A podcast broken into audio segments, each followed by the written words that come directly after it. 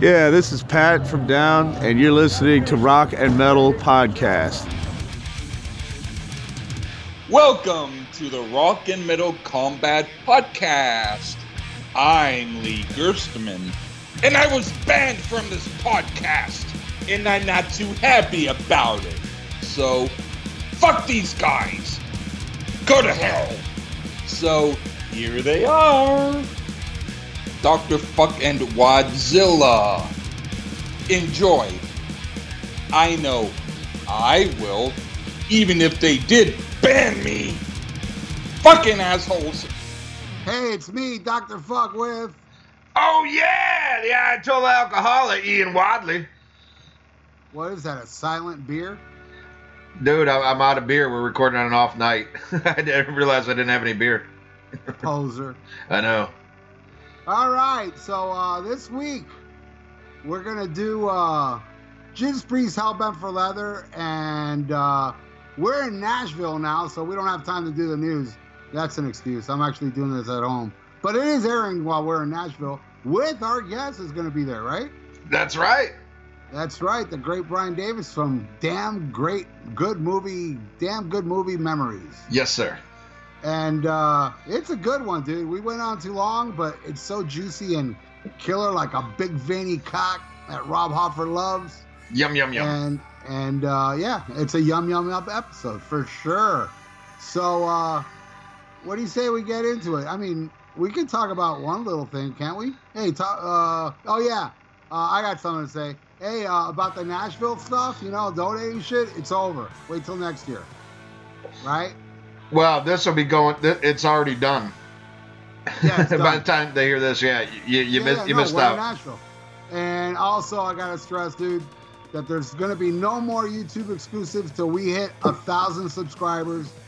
And it's only like I don't know, hundred or two hundred people left, or no, it's less than hundred people. And we got thousands of people on our Facebook page. So uh, if it reaches a thousand, you're gonna get your exclusive back every single Wednesday. Uh, so uh, don't be like uh, Andrew Jacobs. Yeah, yeah. Even though even though he's subscribed, but I'm just saying personality wise. Don't be a racist and subscribe to our, our YouTube channel. Right, Ian? Priest. Uh, you ain't talkative that much without beer. Yeah, I know. You suck. No motivation. Your sobriety bothers me. Yeah, me too.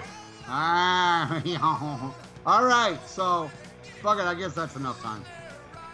Here it is, the Hellbent for Leather episode, where I always start going. All right, now it's time to, and the year is. Do I get the year right this year? Eh, Tune in, and I'll let you know in a couple seconds. Here we go. All right, now it's time to review the 1978, I think, right? Well, it depends on where you lived. Well, I, lived, I lived when it was released in 78, Ian, okay? Oh, well, then you must have been in the UK. Yes, I was. Bloody Oh, okay. right. I was there.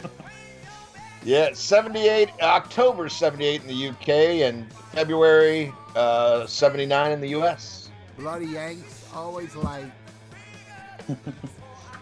yeah, Hellbent for Leather, Judas Priest with the great Les Binks. My favorite drummer of Judas Priest because I like to be countercultural. I like to be like all pissed off against people that like tra- uh, what's his face better, Travis Tritt. Uh, so so I, I, I pick him. You know, actually no, I think their best drummer was Alan Moore. How do you like those apples? Wow, you're edgy. I'm Yes. very edgy. Actually, no, I'll even go beyond. Uh, their best fucking drummer was the drum machine on Ram It Down. There, there you go. So fuck you all. Drum, drum machine, oh my god. Yeah. Oh my God, Kiss, Kiss. Oh my God, Kiss. Kiss, Kiss, Kiss. All right, and this is uh, a great album because it's Judas Priest in 70s, and I am not being countercultural when I say the best Judas Priest is 70s because I, I'm also into science, guys. so uh, yeah, man, Judas Priest, Hellbent for Leather. Woo, what a classic. Um, how I discovered this album? Fuck if I know. It's been too many fucking years. I know I got Unleashed in the East first. Then I got British Steel was my second, and, and Sin After Sin was my third. I remember that, but I don't remember getting Hellbent for Leather. But it had to be around 81, maybe 82. And uh, no, that's not true. I got, and this is gonna sound really lame of me. I bought Hellbent for Leather after I saw them on the Screaming for Vengeance tour because when they played Hellbent for Leather during the encore when Rob Halford came out on a motorcycle, I was like, hey, what's this song? I don't know this song. And it's like Hellbent, Hellbent for Leather. Oh, look, it's the title track for that album. And I think that's what spurred me to buy this album. So I bought this album after 82. It might have been in 82. I believe I saw him in October of 82, around there. So um, I bought it. I know I must have bought it like either before 83 or the beginning of 83 and I absolutely loved it. And even at that young age and even at that time i was like man i'm digging this you know sin after sin. I'm digging this for Leather. i'm digging this you know uh, sad wings. I'm, dig- I'm digging these albums more than the 80s and i love 80s priest up to that point well defenders too. But um, i don't know there's something about that 70s priest. I guess it's because it's more of an organic thing. You know, I equate 70s Priest to Di'Anno Maiden to, uh, you know, uh, Dickinson Maiden or Ozzy Dio with Dio, uh, Ozzy Sabbath with Dio Sabbath. You know, I'm more of a. They all had that more of an organic feel where, you know, the 80s Priest, like starting with British Steel, became really a different band. It was a little more precise, which is great. I love it, it's perfection, but I just have a little more affection for that 70s sound, you know? And uh, yeah, I love it. And uh, well, I, I'll take it over to Brian Davis. well, one, it's great to be back with the gruesome twosome, the Yeah. legendary Dr. Fuck, and of course the hilarious and talented Wadzilla. That's right, I- me I- first. Yeah, thank you for having me back, guys. All right, yeah. Well, well, you paid for it. Well, that's the way I get up. So. I- I, I- was, I, I was telling, I was telling Ian, we got to get Brian Davis back, and Ian's like, let him, let that fucker pay for it. That's right. And I was like, but that's not cool, dude. Brian Davis is really cool. And he said, and then Ian said, shut the fuck up. And I said, sorry, master. hey, hey, we gotta milk you. You're like our listener with a good job. You bought three fucking episodes. There man. you go. Checks in the mail, man. Checks in the mail. Yeah. But I got into Judas Priest um, during the Painkiller era because I was around 12 or 13, and this was when I started expanding into like hard rock and metal music. And what's funny is before this, I always thought Judas Priest was the same band as Nazareth because I thought the vocals in Living After Midnight sounded like Hair of the Dog. And I know we have you know younger listeners that that listen to the podcast, and so this is pre Shazam. You couldn't just hold up your fucking phone to wherever you were and get you know who that band was if the radio disc jockey didn't mention the band, you had to assume things, and I obviously assumed wrong. But uh, to it was the excellent compilation Metalworks, which I think came out in '93. That my love, Yeah. yeah, love that, my love of Judas Priest really uh, took off, and it, it gave someone that's like a newbie a nice overview of their entire catalog. And from there, I just want to went on a you know a Priest spending spree, getting you know working my way through their discography. And so, what I always found fascinating, and, and I've never heard anyone mention this, is the similarity between 1970s Priest and ACDC. Because if you think about it, Sin After Sin, which came out in 77, is a lot like Let There Be Rock. And then Stained Class is kind of like Powerage. You know, both albums are kind of considered like the underrated favorites among hardcore fans. And then you have even kind of a greater rise with Hellbent for Leather. And then that's kind of like what happened with ACDC and Highway to Hell. And then to me, the pinnacle is British Steel. And then just like with ACDC and Back in Black, the years match perfectly along with the similarities. And, and those are two of my all time favorite bands. And uh, I've always been fascinated how Hellbent Wait, wait, wait, wait. Leather Brian often Davis. gets, you know, kind of Kiss overlooked. is- Wait, wait. Yeah. Kiss is not your favorite band? I know, I know. I'll Kiss! Oh my God! Oh my God. say- Would I have to hey, pay Ian, if I Ian, could kiss? Ian, did you hear how Brian Davis just brought the awesome with those comparisons? I'm sucking your dick in fucking Nashville, bro. With, with, awesome. with Ian's mouth. Only if I get a kiss first. As long as I'm involved. Well, I'll bring I'll bring the love gun out. Good. It'll be a crazy, crazy night. That's right. I'm gonna bring crazy, crazy nights and let you know how awesome Kiff is. We'll be thrown in the asylum. Oh my God, Kiff! I'm gonna bang bang you. That's That's right. My it really devolved. My way. There ain't no no no no in Nashville, baby. Yeah. I don't know if I can come back from this. Come hell or high water, he ain't getting butt fucked by you. Like a Oh. thief in the night. Thief in the night. That's right. Uh, but Oh, I, finally, I got a reason to live. Yeah. Wrong album. Ah, shit. that killed it. Yeah. Uh, I've I've always been going back to Hellbent for Leather. I, I've always been kind of fascinated how it gets overlooked because to me it's my second favorite Priest album. Uh, Wow. British Steel, yeah, because British Steel is always the top. Um, but Wow. and a lot of people always pick Screaming for Vengeance. And as much as I love that, yeah, I know. But as much That's as I love. Okay, that's fair. Uh, as much as I love that album, I think it has weak spots that are kind of overlooked because of specific amazing songs. And I don't think you get those weak spots on British Steel or Hellbent for Leather. The best Wow, see, that- that- Priest album is Rock and Roll Over. Oh my god. I was gonna say, like what you said about, uh, even though I, I, I should uh, clarify myself. Uh, Screaming is not my favorite. It, it's it's definitely in the top. But what you just said about uh, Screaming is how I feel about British Steel. Mm, okay.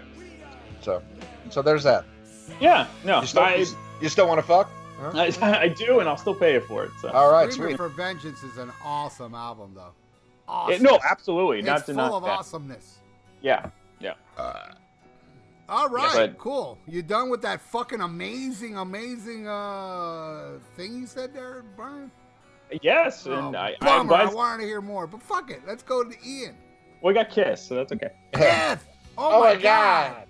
Um, I'm trying to remember when I first got this. I think I was pretty late uh, to Hellbent for Leather because the 70s I got pro- in eighth grade. I remember I got Unleashed in the East, and then I went back and got uh, Sin After Sin was my first 70s studio album, and then I got uh, Stained Class.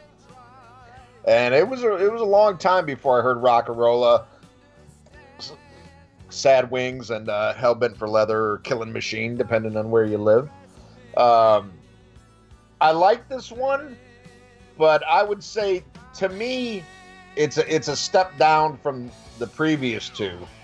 But you can kind of see where they were going, and I, I think what they were trying to do on this album worked better on British Steel because you do see a little bit more commercial side here, and to me, I even though I, I, I love the album, uh, to me it doesn't have the bite that Sin After Sin and uh, and Stained Class have. Stained Class is my favorite Judas Priest of all time.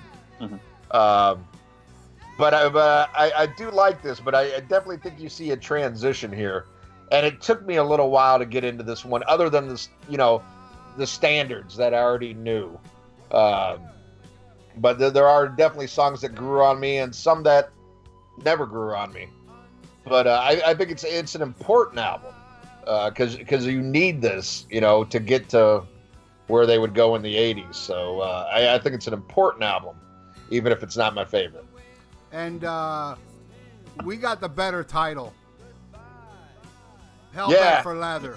Instead of Killing Machine. Yeah. Well, well, well, something something I didn't know till I was doing research for this because I, I was always wondering, well, why was it Killing Machine and "Hell Bent for Leather in the U.S. and found out that it was changed by the record company here in the states because there was that Cleveland Elementary School shooting Yeah. uh, in, in 1979 that happened in January, and this got released in February. So that shit was all in the headlines, and that's the one uh, where, and it was a girl. You know, it was a rare girl school shooting. And when they asked the chick why she did it, she said, "I don't like Mondays." Oh, that's that Boomtown Rat song. Yeah, Yeah, I and know that- that's- that, that that chick. Yeah. and, and and that's the thing, you know, a lot of people think it's just like a funny, uh, silly song, like a "Friday I Am in Love" kind of uh, bullshit, but it's actually it's about like a crazy bitch about a mass murder. Mhm. Uh, I So, saw that uh, band in Germany. You know that? Did you know? really? Yeah, when I No. went to Germany, I saw. Check out this lineup: the Ramones, Talking Heads, and the Boomtown Rats. Wow. New Year's Eve, '79 to '80. Nice. And by the way, my favorite Judas Priest album is Rock and Roller All Night and Party Every Day. Oh yeah! Oh my god. Oh my god. This is Uh, great. The greatest Kiss episode we've ever done. but uh, but yeah, so I, I- think it's an important album, and, and the last one to feature feature Les Binks, which was another question I always had, like, whatever happened to this guy, you know, and, and why, you know, he did such a killer job. Why would they get rid of him? And then it turns out that he quit the band over money issues Mm. because they asked him to uh, not get paid for Unleashed in the East. They said, "Oh, can you just waive your fee? We can't afford to pay you for this." And he's like, "Get the fuck out of here," and that's why he left. And that's a bad move on their part. Part, you Yeah. know. Very bad. Yeah, you, know, you, know, you know, hey, you know, Dave Holland did, you know, okay for the albums he played on. Of course, he was part of the biggest era of Priest, but uh, you know, he got replaced by Robbie the Robot. So what the fuck does that say? yeah. Plus, he likes to, you know, he likes to fuck those slow kids. You know, that ain't cool. That's right. Yeah. You know, it reminds me. I saw a thing at at, at work uh, because I, I I work at a college. The dean always posts like crimes around the campus, so that you know students are aware of what's going on because we have a lot of homeless shelters actually around the campus. So I saw a thing there that, that somebody was arrest, arrested for simple rape. I've seen simple battery and simple rape. I was like, what the fuck is simple rape? Is that when you rape a slow person? Yeah, it's simple because it's in a wheelchair. You can't Oh back. man, that's a, that's a terrible. We need to change the language on that one because it just doesn't. There's nothing simple about rape, and eh, I guess unless you're Dave Holland, I don't, I don't know. I don't well, know, but I, I mean, in the guy's defense, come on. Uh, his defense is the lawyers gave him uh, bad fucking uh, advice, and he said he never molested the kid. So, I'm sorry. I, I'm kind of like this person that's kind of like, hey, man, I always thought this guy was a kitty diddler, and then you know I read all his shit before he died or when he died. He to, to his death he denied doing it. Not saying he didn't, but I can't say he did either because we all know there has been cases of lawyers doing shit like that. Like, just say you raped a kid and you'll get, you know, you won't get life. You know what I mean? Right. So there is a chance he didn't do it. So, uh, you know, and I am guilty of calling him a kitty diddler before I ever heard him say that because I never heard him deny it, but I never heard him say anything. Period. So and as we all know, the Kitty Diddled went on to play drums on Metallica's Saint Anger, so uh, you know he's okay now. I'm sure he made some money on that. wow, I did not know that. Man, you're He like al- you're like Wikipedia, dude. He also wears Yeah. the Catman makeup. Yeah. Oh my God. Oh my God, Kev. Oh my God. a kiss reference. That is true. uh, all right, guys. So, uh, Brian, why don't you take track one, "Delivering the Goods," which reminds me of every single song Kisses wrote because they deliver the goods. Oh my God, course. You know, Judas Priest always starts their albums with amazing opening tracks, and this is no different. I think Delivering the Goods and The Hellion Electric Eye is tied for my favorite album openers, and this is easily in my top five favorite Judas Priest songs, which, which is saying a lot. And uh, Delivering the Goods is just relentless. You get the initial crashing of drums from Les Binks, and then you get the eh, you know, like the engine revving guitars from KK and Glenn, and this this song has you hooked from the beginning, and and then Rob comes in, just takes over, and his vocal phrasings are just so perfect. And for most of the song, he sings kind of like in his lower range, which sounds so cool. But then he'll bust out the soaring vocal lines like you know all across the land. You know, it's just it's fucking perfect and and has one of the best drum outros in history. So if you didn't know Les Binks' first song, you get tons of Les Binks, and I absolutely adore the song. It's a perfect album opener, and uh, yeah, I, I, I couldn't think of a better way to start this album. Yeah, I agree. How about you, Ian? Oh fuck yeah! I mean, this is a, a Priest classic, and one of the three from this album that survived in the set list. What's funny is there's four singles from this album, and none of them survived in, in the set list. Uh, but but this has, and it should be. I mean, fuck. I, I don't know. I think this album should be called "Delivering the Goods," man, because that's. oh my god, this is uh, a Priest classic. and this one, uh, it you know, it, this sounds like I can hear like some sin after sin, some some stained class on on this one, and and also what they would go on to do in the future. This is the the heavier, grittier side of Priest, and uh, perfect example of why they're better than Iron Maiden. I love this fucking song. Yeah. Oh my God, Iron Maiden. there we go. They're no Kiss, but they did open up for Kiss on the Unmasked tour. oh my God. anyway, uh, yeah, man. Holy shit, this is a fucking smoker. And I do remember hearing this for the first time because uh, uh, that's one thing I do remember when I first put on this album, hearing that song. And at the time, I thought this was the best song on the album. But you guys are going to be surprised what my favorite song on this album is. I mean, very surprised. I I, I figured. But um, oh man, Is it Torpedo Girl? Oh my god! That's was Ace. Anyway, so uh, Ace is awesome on Unmasked. Oh my god! Two sides, baby. All right, It's gonna be the, the oh my god episode. yeah, the oh my god episode. We gotta throw in mating here and there. We, we can't we can't discredit the mating. Here. Hi Nitro. Anyway, so uh, yeah, and a little footnote about this song, and I I personally think uh, that that EP from Skid Row, um, Oh, yeah. Where they Besides, cover, where they besides covered this up- ourselves. I don't really like that, but I love when they did it on MTV Live. Mhm. Um, you can see it on YouTube. At yeah, the Halford time, was in, yeah, at was the in fight. time, um, yeah, he was in fight. At the time, this was like '92 or whatever, and Sebastian was like one of the best vocalists out there. You know, he was amazing. Slave to the Grind era, but then he gets up on stage with Rob Halford, who's like fucking what, uh, you know, Sebastian's half his age. Rob Halford destroys him.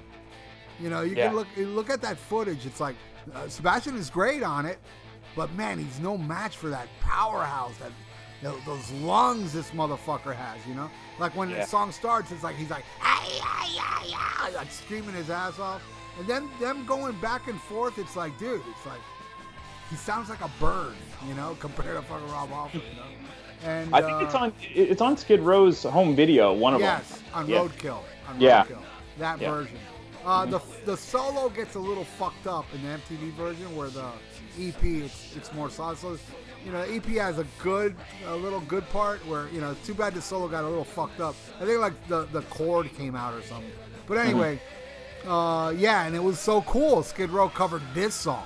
You know, it's like yeah, you know, like you know, and they also did um, oh, what's the song off the first Rush album? Well, Um, What you doing? what Yeah. you doing. I mean, they, they threw out the, the, the, deep, the deep tracks, Little Wing, pretty Psychotherapy. Well, originally they wanted to do uh, Heaven's on Fire, but Sebastian Bach couldn't handle the whoa, whoa, whoa, whoa, whoa, whoa, whoa, whoa. Paul Oh my Stanley God. still can to this day. Oh my God, he's amazing. Paul Stanley's better today than ever. Oh my God. Oh my God. But they did do Murder in High Heels. Yeah, Murder in High Heels. Now you want to talk about a fucking underrated gem? Yeah. That's fucking Stairway to Heaven material there. It's better than Simple Rape and Crocs. That's right. you know, which was a B side. Yeah. Boy, we set you up perfectly for that one. Love it. What's next? Rock Forever, right? Yeah. Yes, sir. Ooh, I love this one. I'm in love, so in love, but I can't stop thinking about rock forever. Very, very good, um, you know, highlight for Rob Halford. You know, his vocal performance on this song, and you know, and this does. I mean, uh, like like Ian was saying uh, earlier, this uh, album's a little more commercial, and this one's one of the more commercial songs on the album, and. uh and you know, I mean, uh, I know you guys don't know this at the time, but then again, not a lot of people weren't like me back in that day because I had such a great love for them saying rock in a song, you know. Uh, unlike today with rocking with the boys, but that's only because he's not in Kith anymore. but but um, you know when you when I would hear rock or e- even more special metal, it would be like whoa metal, you know. But um, I, I just loved, you know, because believe it or not, if you really look back, uh, there wasn't a lot of songs that said rock, you know, back in those times. Maybe you know, like what uh, Zeppelin, rock and roll. Mhm. Uh, I'm talking about '78. You know, it's not, not not a lot of songs that said Uh, rock. Hello, rocking in the USA. Rock and roll all night. All night, yeah. Oh my God! How can I forget? but uh, and you know, and uh, Cities of Flames with rock and roll. I always I was like, yeah, rock and roll. But Rock me gently. That was later though, right? Who is that again? I don't know. That was a horrible '70s. Rock me gently, rock me slowly. Oh, what's that other song? Hey, kids, rock and roll. David Rock Essex. on. Yeah. Rock Ooh, on, my soul. Uh, but yeah, dude, I, I actually love this. It's not your typical priest, and yes, it is them getting out of the, the their wheelhouse at the time. Uh, it's no, it's no sinner, you know, or, or hero's end. You know, it's definitely different. Them going for, and it was a really cool treat to like like what five six years ago, out of nowhere, a fucking footage of them doing this song on some rock in the pops or whatever on YouTube. I was like, whoo, look at this, them doing rock forever. And it is Mhm. a bonus track on uh, Unleashed in the East, uh, live version Yeah. of it. Uh, Mhm. I, I dig it a lot, man. I loves it. How about you, Ian? Uh, not a big fan of this one. Uh, this was the fourth and final single off the album. Was uh, released with Hell Bent for Leather and a live live version of Beyond the Realms of Death as the Beast. Um, but this is kind of I, I see what they're trying to do, but this isn't the the side of Priest that uh, that I care for as much. You know, this is coming from a guy who likes parental guidance. Uh, I didn't go there, by the way. yeah, yeah, I beat you to it. That's No, you no, trying no. me on. I'm not falling for it, dude. uh, it's okay. It's not horrible, but uh, you know, especially to me coming after you know fucking delivering the goods. You know, like I want another hard hitter like that, and this is just kind of I, I don't know, rock forever. Sounds like some shit Kiss would write. Oh my god. Oh my God.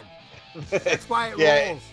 it's it, it, it's not horrible, but to me, it's it's uh, the first example of Priest kind of maybe dumbing it down a little bit to to try to get on the charts. I totally Yeah. agree with you, and I and I do hear a little bit of you know record company on the song, but I don't know. Right. I, I guess Right. because of the, t- the timing. I heard it. I, I just love it. And and again, I don't know I don't know if this was record company pressure or it was just the band themselves trying to do something, you know, because I mean I mean if you look back at at you know the four previous albums, those are pretty fucking hard, you know, for the 70s. I mean, that's really you know, some groundbreaking shit that, you know, and I, I've always wondered, you know, what what were audiences thinking, like, you know, when they're opening up for Led Zeppelin and shit like that, you know, when to hear shit as heavy as what you hear on Sad Wings, what you hear on Sin After Sin and Stained Class, you know, that's really some ground. I mean, to me, I would compare that to what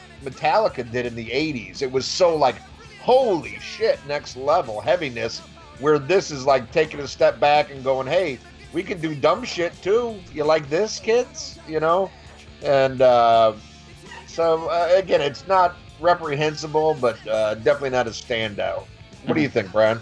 Yeah, I think I I understand, you know, because you follow up. How do you follow up a classic like delivering the goods? Because it's really tough. But to me, Rock Forever totally delivers, and the pun was kind of intended. But uh, Rob Halford just wails on this track because every time he sings the high notes, especially like on Forever, to me it's perfect. Like that's what sells me on it. I also love that you can hear bass work by Ian Hill on this. Yes. Usually, yeah, most of his playing is somewhat buried in, in most of the Priest albums, but you can hear it perfectly on this track. And and man, the dual guitar solo I think is just perfect. And and this sort of song and many others of the albums are kind of lost classics that were never repeated in later albums with, with regards to the tone. And I think Rock for you know Rock Forever is definitely not a metal song. It, it's it's just a really terrific hard rock song from the '70s. I think it's a fabulous track. Uh, but I get what Ian's saying that it, it sounds like record label pressure, but I love it because this is what I love about the '70s is this type of of tone. I, I, I- love I love yeah. the that dan, dan, dan, the way it ends. Yeah. and that you know that little riff that that Glenn does at the end of the song. It's like I, I just love the the guitar work on this song too. It's really and the way uh, Les bashes the drums toward the end of the song. I, I think Yeah. it's fucking phenomenal. Yeah. Uh, but yeah, it's not. I will agree with it. It's not Judas Priest, but it's you know. But that's what that's why Judas Priest is better than Iron Maiden. Oh my God, because they do songs like this that are not. You know, Iron Maiden is just fucking just one thing. You know, I mean, we're not talking Di'Anno. You know, because Di'Anno had Prodigal Son. You know, but you know, that's as close as uh, Maiden got to be going out of the box. And I'm not talking about wasted love and shit like that. Um, they they they did these songs that weren't your typical, and it's still. I mean, for me, it fucking worked. You know, desert plains, turning circles. You know, it's just not. You know, it's not delivering the goods. It's not Sinner, but it's still very appealing to my ears, and that's why I love the fuck. This is why this band is way up on my list. You know, top three, definitely, or top three or top four of my all-time favorite bands because they were a band that took chances and made it work for the most part. You know, Yeah. especially in the Oh. seventies. you know, Oh, they're they're they're a heavy metal snack pack, you know, because they got raisins and they got apples and like Doritos, all on the same album. I mean, they mix this shit up. They really do. And you're absolutely right. Maiden never did that. Maiden would always have like a sound for the album, Yeah. and and and they would follow that. And you know, and hey, man, a lot of those sound great, you know, and other ones sound like Virtual Eleven, you Mhm. know. Uh, but they definitely took more chances within the same album. So Right. I mean, Yeah. they, they, they should be respected just for that alone. Yeah. You know, it did, didn't always work, but man, they always reached out. And I think there was a interview with KK soon where, I mean, uh, recently, um, where he said they always had kind of an identity crisis back in that day. But, you know, because hey, we'd go this way and then we would go that way, and you know, you would hear that not only from album to album, but within the album. So Yeah. there you go. I ordered his book. Uh, Oh, with the autograph, I want to yeah, get that. yeah, that one. Uh, Thirty bucks, not bad. But anyway, I, I was like, um, I wonder if KK's gonna mention in the book that he wore leather before Rob Halford. Because if you look at that stained class footage in uh, Japan, when he was, you know, Rob Halford was dressed like fucking uh, sheer heart attack era fucking Freddie Mercury. um, KK was wearing leather, you know. Wonder That's if he true. mentions that, you know. And That's also, where most their uh, identity crisis came. Really, is their is their look. Yeah, like the old gray whistle test when like he's Yeah. wearing the giant hat and Halford's wearing like kind of the flowy seventies. And I, Yeah. and I actually have this love for that look too. It's like I love that satin look of the seventies. Rush turning over fucking Yeah. twenty one twelve. As much as they goof on, I'm like, I love that look. You know, Mhm. it's it's so of the time, you know. Oh yeah. and also KK did the original solo on Sweet Pain. You know, before before Dick Wagner and before Ace Frehley. Oh my god. Oh my God! All sort of Uh, kiss backs here. All right, Brian, what do you think of Evening Star? So this is exactly what I was alluding to when I was de- kind of describing Rock Forever and how there's tracks on this album that sound so unique to this era of the band that were never duplicated. And Evening Star is just a terrific mid-pace track, perfect arena rock riffs of the time. Halford goes back and forth between his like lower and higher ranges, and then he really hits the high notes at the end of the track. I love it. I love the quick, you know, dual guitar solos that kind of transition into in towards a kind of a a UFO esque vibe. I like, you know, again, to me, this is 1970s Priest at finest. Th- my opinion. I, I know people love Stained Class and Sin After Sin. I love those too, but um, this would be an amazing song to hear live now. And I think hardcore fans would be in awe if they busted it out today. You know, some might, you know, treat it as a bathroom break. I would just be amazed to hear uh, Halford sing this. Uh, what do you think, Ian? Uh, yeah, it'd be a bathroom break break if they played this because I'd shit my pants. I go, why are you playing Evening Star? There's so much other shit. Uh, again, this is like two in a row. I'm kind of eh on. But uh, another thing I, you know, I, I should state is overall these songs aren't bad. Both of them though lose me in the chorus. Hmm. Uh, you know, I find a lot of cool stuff going on in the verses and the riffs. I like that, but both these songs lose me on the chorus. Then when it goes Evening Star, I, I- it's it's a little too light in the fucking loafers. I, I like Priest a little bit heavier. Um, well, I, I, I guess may- maybe it's just a particular song because there's a lot of light shit on uh, Point of Entry that I totally give a pass to and that I love. But this one is kind of, uh, you know, and this was a single too. This one was the third single off the album. Mhm. Um, and just, uh, you know, the only time I would ever listen to this is is if I'm listening to this album. You know what I mean? I would I would never search this out, but when I listen to to uh, Hellbent for Leather, you know, it's from start to finish. I, I don't skip it, but uh, man, I, it was never one I would just shoot right for. I would not shoot for this star. I'd rather hear that goddamn Shooting Star song by Bad Company that I never want to fucking hear again either. but uh, yeah, it's it, it's not horrible, but again, it's them trying something different. And hey, man, I, I'm cool for a band that's done as much experimentation as Priest has.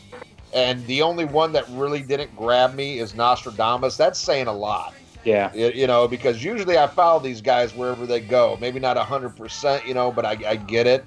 But I mean, really, Nostradamus would be the only album that they put out in a long, storied career where I'm just like, I don't get this one at all. You know, even I mean, like, you know, there, there's you know the Ripper ones I'm kind of and, uh, but you know, there's more songs that I like.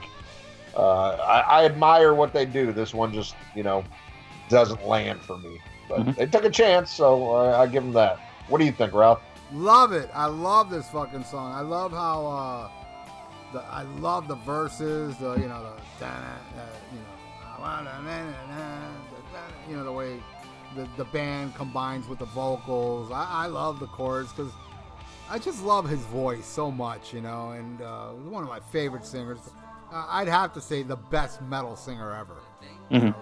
He is definitely the greatest metal singer, and and I love those high notes. I love how he does this shit, and uh, and I love the little mellow intro, how he delivers that.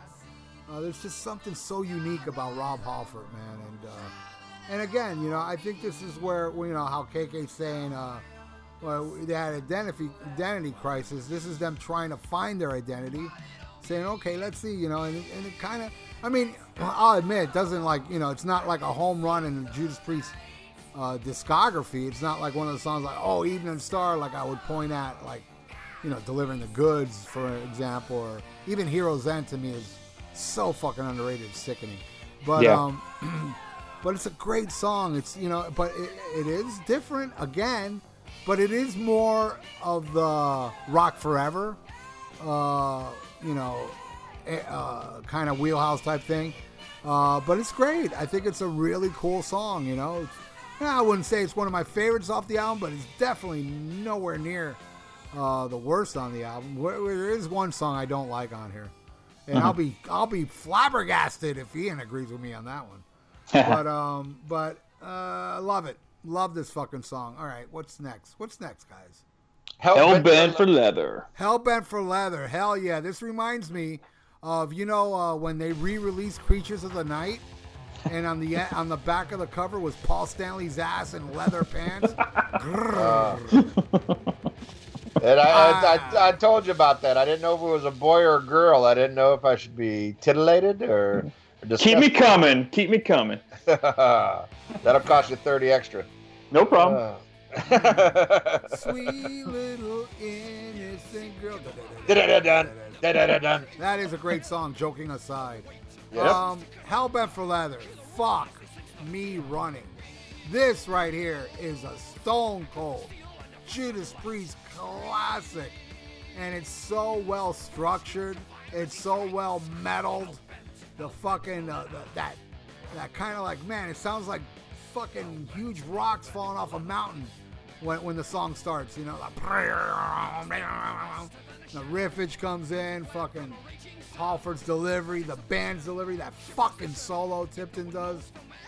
Dude, you can't get more classic Priest than Hellbent for Leather. I mean, this right here is the epitome of Priest right here. This is uh, a reason why this is always on the set list. Yeah. It's it's the perfect Judas Priest song. From beginning to end, there's not one goddamn thing like it. And Ian, you better like it, you son of a bitch. Oh fuck yeah! I love this. This this is a total fucking classic. Totally pinned by Glenn Tipton. did uh, all the music and all the lyrics.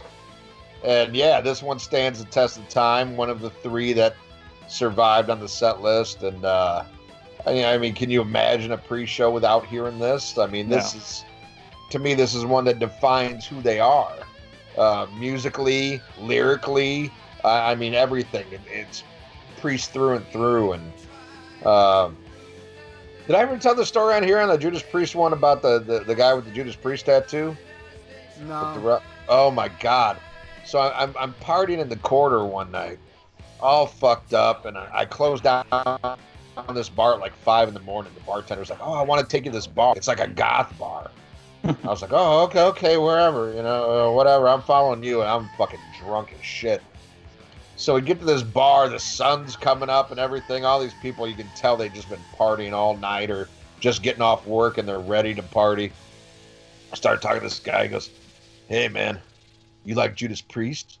I was like, Fuck yeah, man. I love Judas Priest. He's like, Check this shit out. And he stands up on his bar stool, pulls down his fucking pants, and his whole left ass cheek has fucking Rob Halford all in leather with a mic. And I'm just like freaking out because I just met this guy and he's got his ass right in my face. I'm like, did she say goth bar or gay bar? And all of a sudden, like, I'm looking around to see where the fuck I am, man, because I'm drunk as fuck. It's like six in the morning. And this guy's showing me Rob Halford tattooed on his ass. And, uh, but, but man, I, I can't help it now. Every time I hear Hellbent for Leather, I see this guy's ass. And I still love it. I still love it. Is this before or after Halford came out? Seriously. oh, oh, oh, oh, this this was after.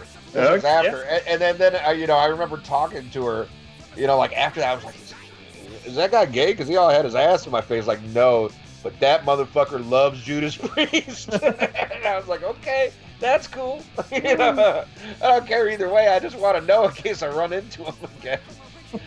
but uh, I have a similar It- it- story of the gay bar. Oh, yeah? thing. Yeah. Um, there's a bar here in South. It's still there. It's called the Seagull, and I've been in the Seagull many times. And uh, one day I went there to have a beer, and I'm sitting there and I'm seeing like nothing but lesbians and gay people, and I'm thinking, wait, wait, wait, wait. this shit turned into a gay bar. Now, at that moment, the Seagull was about three blocks away from my dad's hardware store where I was working at, at the time. And I was so petrified to walk out of the Seagull and have somebody see me that I went out the bathroom window. and I hit my head on the fucking concrete. I busted my head. I mean, I, I bled a little bit, uh, cause I, and, and I, I jumped out, and you know, it's a dirty ass alleyway. And I climbed out the window and I slipped and hit my head on the concrete. But that- hey, nobody that- saw me walk out of a gay bar. that, that's a name for a gay bar, the dirty ass alleyway. Yeah. that's I right like up that. there with the toolbox and the manhole. yeah. And the blue oyster and the blue oyster bar. That'd be great. That music played as Ralph coming out the window. Yeah, yeah. that used to be my ringtone forever, and it, it would be so funny. Like when my phone would ring, and like people would either, you know, they'd you'd have to know Police Academy, but they'd either start laughing or just look at me like, "What the fuck?" Greatest And- and- intro. Funny enough, when when I hit my head in the alleyway, the, the, the intro to fucking Hellbent for Leather was going through my head. it was brutal. Another little side note: I used to go to a a club down here called the Treehouse. That found out later that Rob Halford co-owned. I Oh, didn't wow. know this. Yeah, he owned a, a rock club down there. I saw a lot of bands there, a lot of cool bands. John Sykes played there, and uh, Anthrax, and all you know. But anyway, um, Rob Halford was always there, and I never got to meet him. You know, and Yeah. I met him when he was in fight. But the uh, funny story, and, and I do believe this. Um, it was a friend of mine. This is 1983 or 84. This, this is when they were recording "Screaming for Vengeance" down here, or maybe it was Defenders. and uh, he was taking a piss in the urinal, and Rob Halford uh, hit on him then. And when he told me that back then, dude, Rob Halford hit on me at the treehouse. It was fucked up. And uh, and I know the guy's a priest fan. I was like, so how did he taste? Yeah. I didn't do anything. I was like, "Mm, I don't know about you, man. I don't know, man. I love Rob Halford. Fuck it. I'll take one for the team. I'll Yeah. take one for the priest. But, uh, Dun, dun, dun, dun. Yeah, but I'm pitching. Yeah. exactly. But It's yeah, only Rob, game if Ho- you look down. you know? Rob Halford did hit on a friend of mine, and uh, he o- co-owned a treehouse. Yeah, so you know, a couple little things. Anyway, Brian, what do you think of Hellbent for Leather? Yeah, so this is easily the best known track on, on the album, and uh, as you as you guys mentioned, still played live today. How can you not hear this song and not imagine you know Rob coming out on his Harley? I mean, it's just it's a it- you both said it, it's a fucking classic. It totally embodies what Judas Priest is all about. And, and the pre-chorus where Rob's layered vocals, you know, the the Manny who try, you know, it's just mesmerizing. And and then the song's like transitions into this fabulous quick guitar solo, and before you know it, the song's over. I mean, the song just lends itself to repeat listening because there's so much going on in it, and it's just two and a half minutes long. You might miss some amazing little touches in this classic. It, it is truly a, a, a Priest classic. Fucking amazing song. All right, why don't you take the next one? Take on the world. All right, so this I think is an obvious attempt at Priest trying to be Queen. You know, come up with a Queen style anthem, and I always thought "Take on the World" should have actually ended the album, and the song that actually ended the album, which we'll we'll get to, uh, should have ended side one. Uh, again, Les Binks' drumming here really gets a shine. It's put up front in the mix. It really stands out. And this is an album already full of classics. It's easy to forget about this track, and uh, but this easily could have been a big radio hit. I think if, if stations were willing to kind of take a chance on hard rock music at the end of the '70s, which was not um, a good time for hard rock music. And uh, this is an interesting track because it's one of the few Priest songs not to have a guitar solo. And if anything, the, all the guitars in general are just kind of buried in the mix. And uh, no, it's an interesting song. I like it, uh, but again, I think it should have ended the album. But just kind of the way the the the flow of the album went. Uh, what do you think, Ian? Uh, well, it's tied for my least favorite track on the album. Okay. Uh, reminds me of United, another Mhm. one I don't like that's kind of in the similar vein. And yeah, they even admitted that this was their take on trying to do a "We Will Rock You," and uh, but said the lyrics were written about Andrew Jacobs' wife taking on the world, uh, one glory hole at a time. Oh, that Uh, racist. yeah, yeah, yeah, but she's not. uh, eh, dude, her mouth looks like a Benetton ad. There's every color of the rainbow in that mouth. um, uh, but yeah, th- this one uh, really doesn't do a lot for me. But it was successful in the UK as a single. Sold 400,000 copies. Uh, had Starbreaker Live as a B side. And oddly enough, to show you how it crossed over and how it was popular, the Human League covered this on their Wow. first tour. Wow. Yeah, I couldn't imagine the Human League doing this. No. you know? Exactly. Right. Right, but but it was that kind of it, it had that kind of crossover appeal that even a new wave band was like, oh fuck, uh, we're doing this one.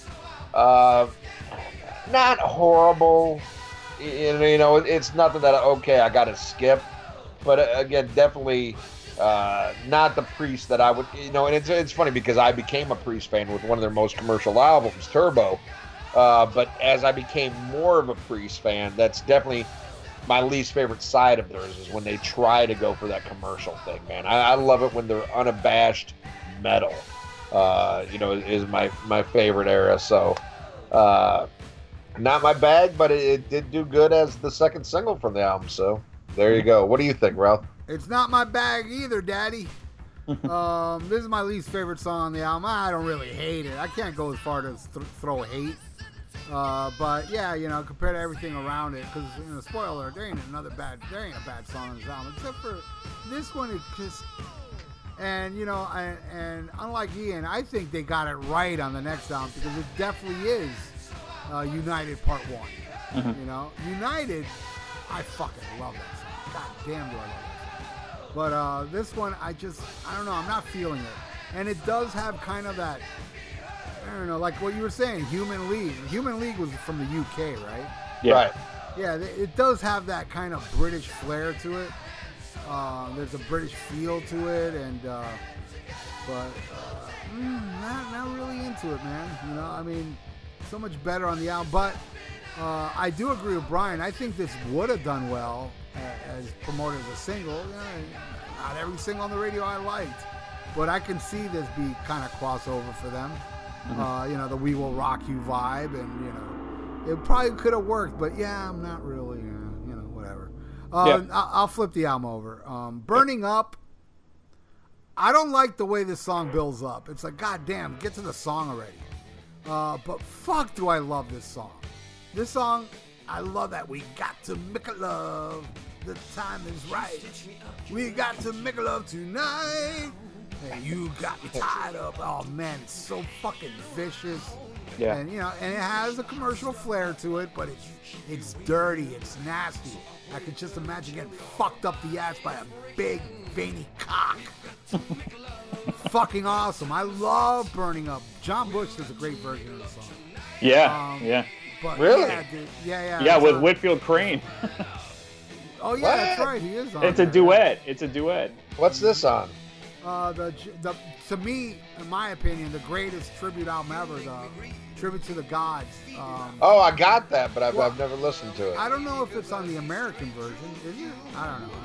Because there's my buddy that was in in the in the Navy was stationed in Japan, and when he was there, he bought me the double version.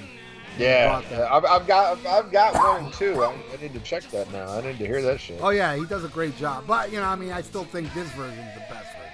Oh sure. Great fucking song. I, I love uh, Burning Up, and you know the the way it breaks down. you know, when it gets all mellow and the way you know, Rob sounds so menacing. He sounds like you know a guy in a men's room hitting on somebody at the treehouse here in Florida. You know. Yeah. Yeah, but uh, we need to get that thrown in. Okay, I'll throw that in. Cool. But uh, yeah, dude, uh, uh, a, a, a definite underrated Dark Horse classic. Definitely the most underrated track on this album. Um, not my favorite one though. My favorite song's coming up, but this Oh. one is fucking amazing. I actually love Burning Up. What do you think there, Brian? Yeah, I'm right with Ralph. I think this is an amazing song, underrated classic, in, in my opinion. Uh, here's another one of those 70s priest tracks that has a sound and vibe that was never repeated. And I love how the track has kind of a funky, groovy vibe to it. When And you, you never hear anyone say funky and groovy for a priest song, but that's just what this song is. And how and Rob or uh, Ralph mentioned it. Rob Halford's vocal tone on this track is so killer. He's got a rasp, but then he can immediately transition to like the soaring vocals with an entirely different octave range. He is so amazing on this track. It's a shame they never really tried to to attempt another kind of funky song like like this. And it's the type of track that this is why it may, it's one of my favorite Priest albums because no Priest album I think is more diverse without also alienating their hardcore fans for trying new things. Because you, you, you think about Point of Entry, that comes to mind. They tried something different, but people had the opposite reaction. They didn't with Hellbent for Leather. If anything, it just kind of built up the momentum to British Steel. So yeah, absolutely adore Burning Up. Definitely check out the uh, the the tribute version with Bush and Whitfield Crane. I'm sure it's on YouTube. But yeah, Ian, what do you think? Well, I, I'm looking at it now. Is that it's credited to Doom Squad? Yeah. Possibly, Yeah. yeah. Yeah. Okay, okay, okay, okay. That's why I didn't know it was them. Okay, I'll have to check that out, man. Yeah, Uh, well 'cause done.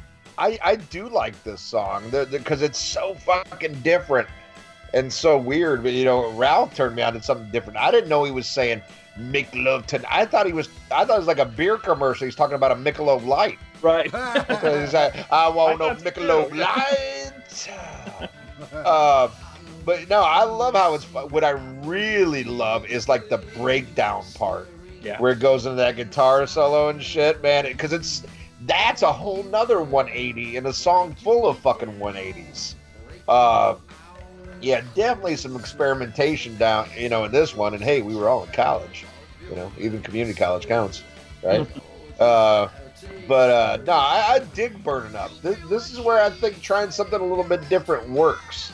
But I, I, I don't see this. They're, they're, to me, it's not commercial. It's just them doing something weird, and, and and to me, man, it definitely works on this one. I love me some burning up and some Michelob Light.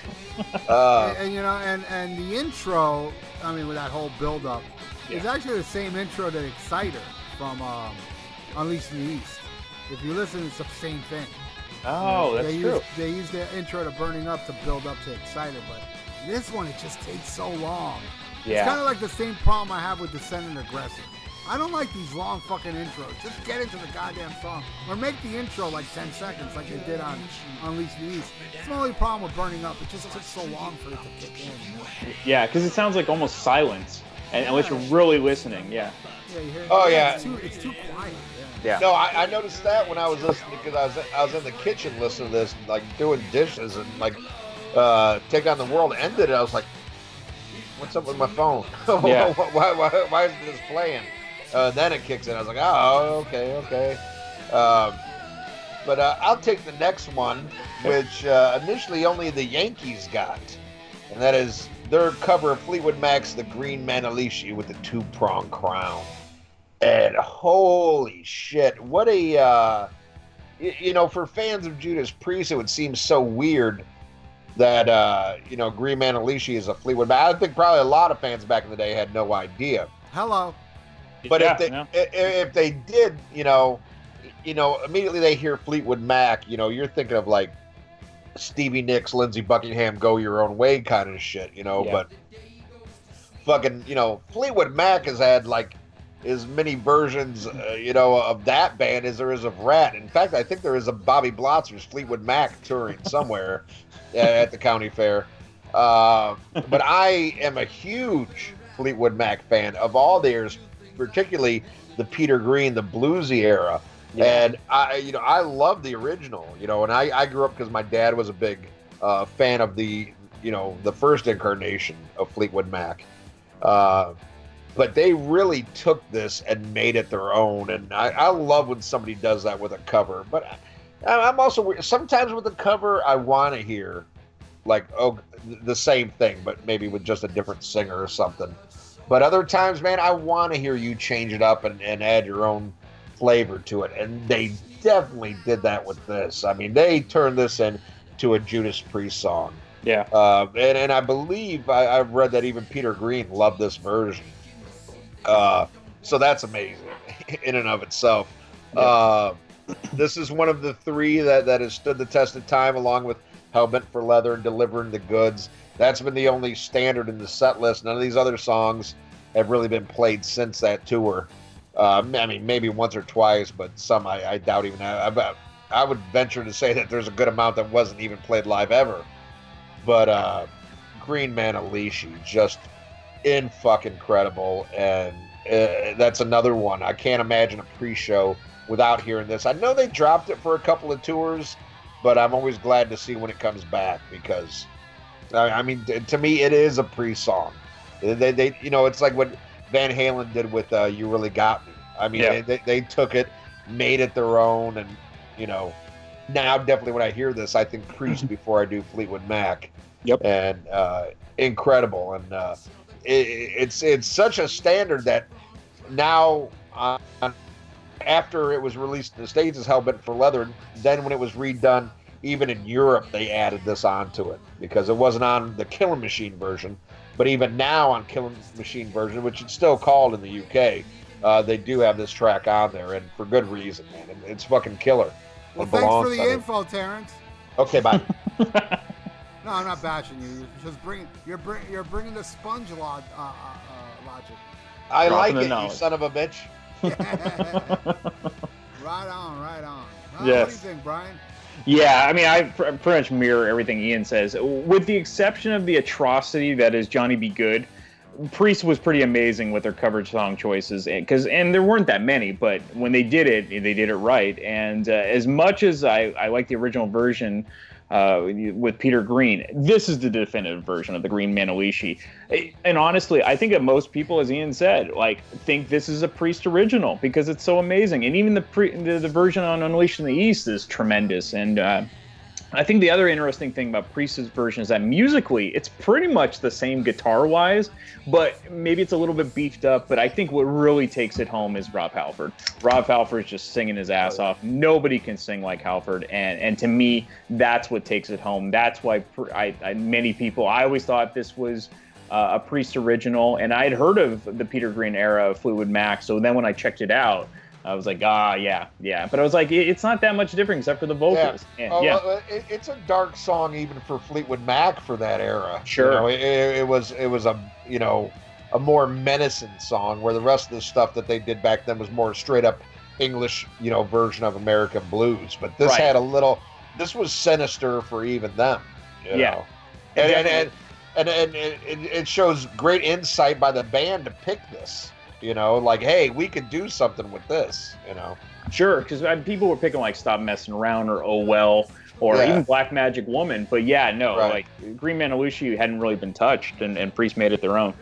Ralph, Yeah, what can I say? Fucking classic. Uh, though, you know, timeline's everything. When I heard this, I was like, wow, this is really slow, you know, compared to the Unleashing the East version, which to me is the definitive version of the song. Uh, when they when they re-recorded this with Ripper, they did it like the original uh, version of Hellbent for Leather. Slow, but you know what, man? As time went by, just like, dude, I mean, I had I had the same reaction to the Ripper. When I heard Ripper for the fourth time, I was like, God damn, this is slow. yeah, it sounds Yeah. weird.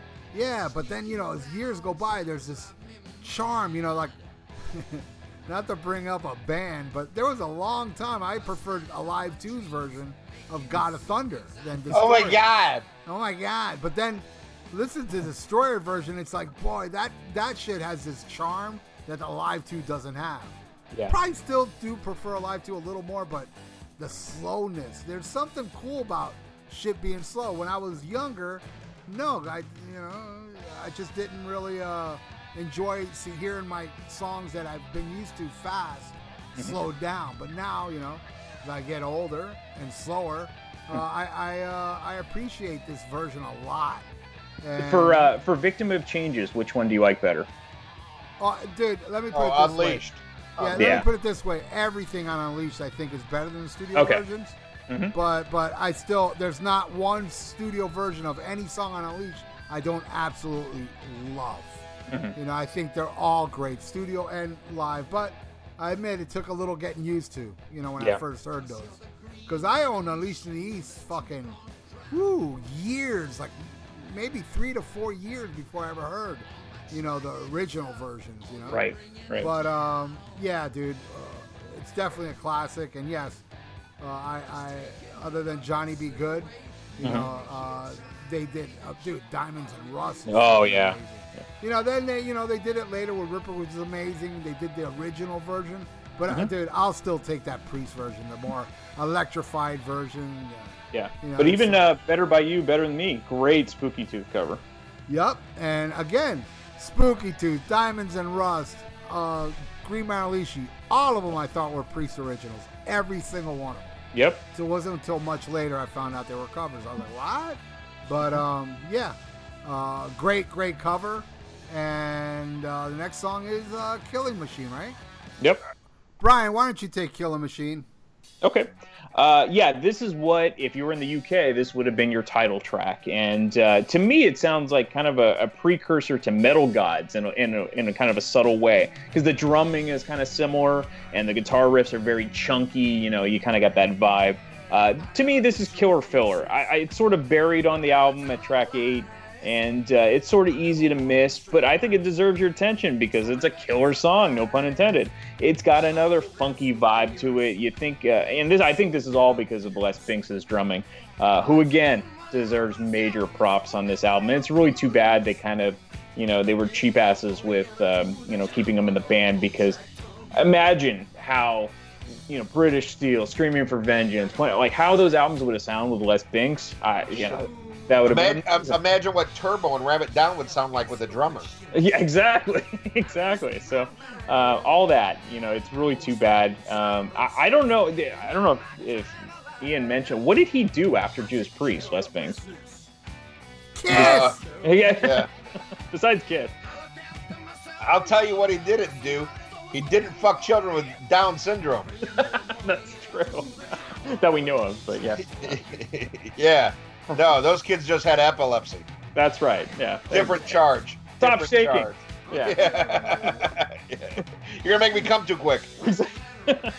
well, on that note, Ralph, what do you think of Killing Machine? Love it, man. I got a contract on you. Yeah, it's a good little fucking grinding tune. Yeah, I never thought of the Metal Gods comparison, but you're right, bro. And uh, yeah, it's a good cranking tune. A video for it, which is pretty cool. Yeah. Um, I love this song. I mean, like I said, I love every song on the fucking album. But uh, yeah, this is a good one. Uh, yeah, I guess I would. It's odd to call this a filler since it was a title track on the album. But yeah, I'd put this like you know with uh, you know your Evening Star and stuff like that. But you know, I mean, even though it's much heavier than that, Yeah. this is more heavy metal priest. There's nothing commercial about this song. No. But uh, I just love the grinding attitude to it, and it's a song about uh, Hitman, you know, kind of like what killing is my business, business is good, you know, part one. Uh, love it. Fucking great. What do you think, Ian? Uh, well, this is where I school your asses. uh, this isn't a fucking filler. This shit is just straight up killer. Uh, like you were saying, Brian, you know, like you would go ape shit if they played Evening Star, where other people would piss. Yeah. Well, if they played this and I had to piss, I'd sit there and piss my pants. Because like, oh fuck, I ain't missing. Uh, no, it don't depend. I, I'd piss wherever. Um, I, I fucking love this song. I, I think this is a great. Uh, I, I guess it would be considered an album track just because it doesn't get as much attention, but I think it deserves attention. I think it's far better than the commercial attempts on this album. This is Priest being Priest, and I, I fucking love this one. This, and I was thinking today while I'm listening to, it, I was like, man, for them to throw this in the set list, I would go fucking ape shit. Mhm. You know, you know, I, I absolutely love Killer Machine. I think it's and it's worthy of a fucking uh, title track. I mean, yeah, you couldn't go wrong with calling this Hellbent for Leather or delivering the goods, but Killer Machine ain't far behind, man. I love this track. Yeah. All right, well then we go into Running Wild, which, like the last song, Killer Machine, again was solely written by Tipton. Wrote all the music, all the lyrics.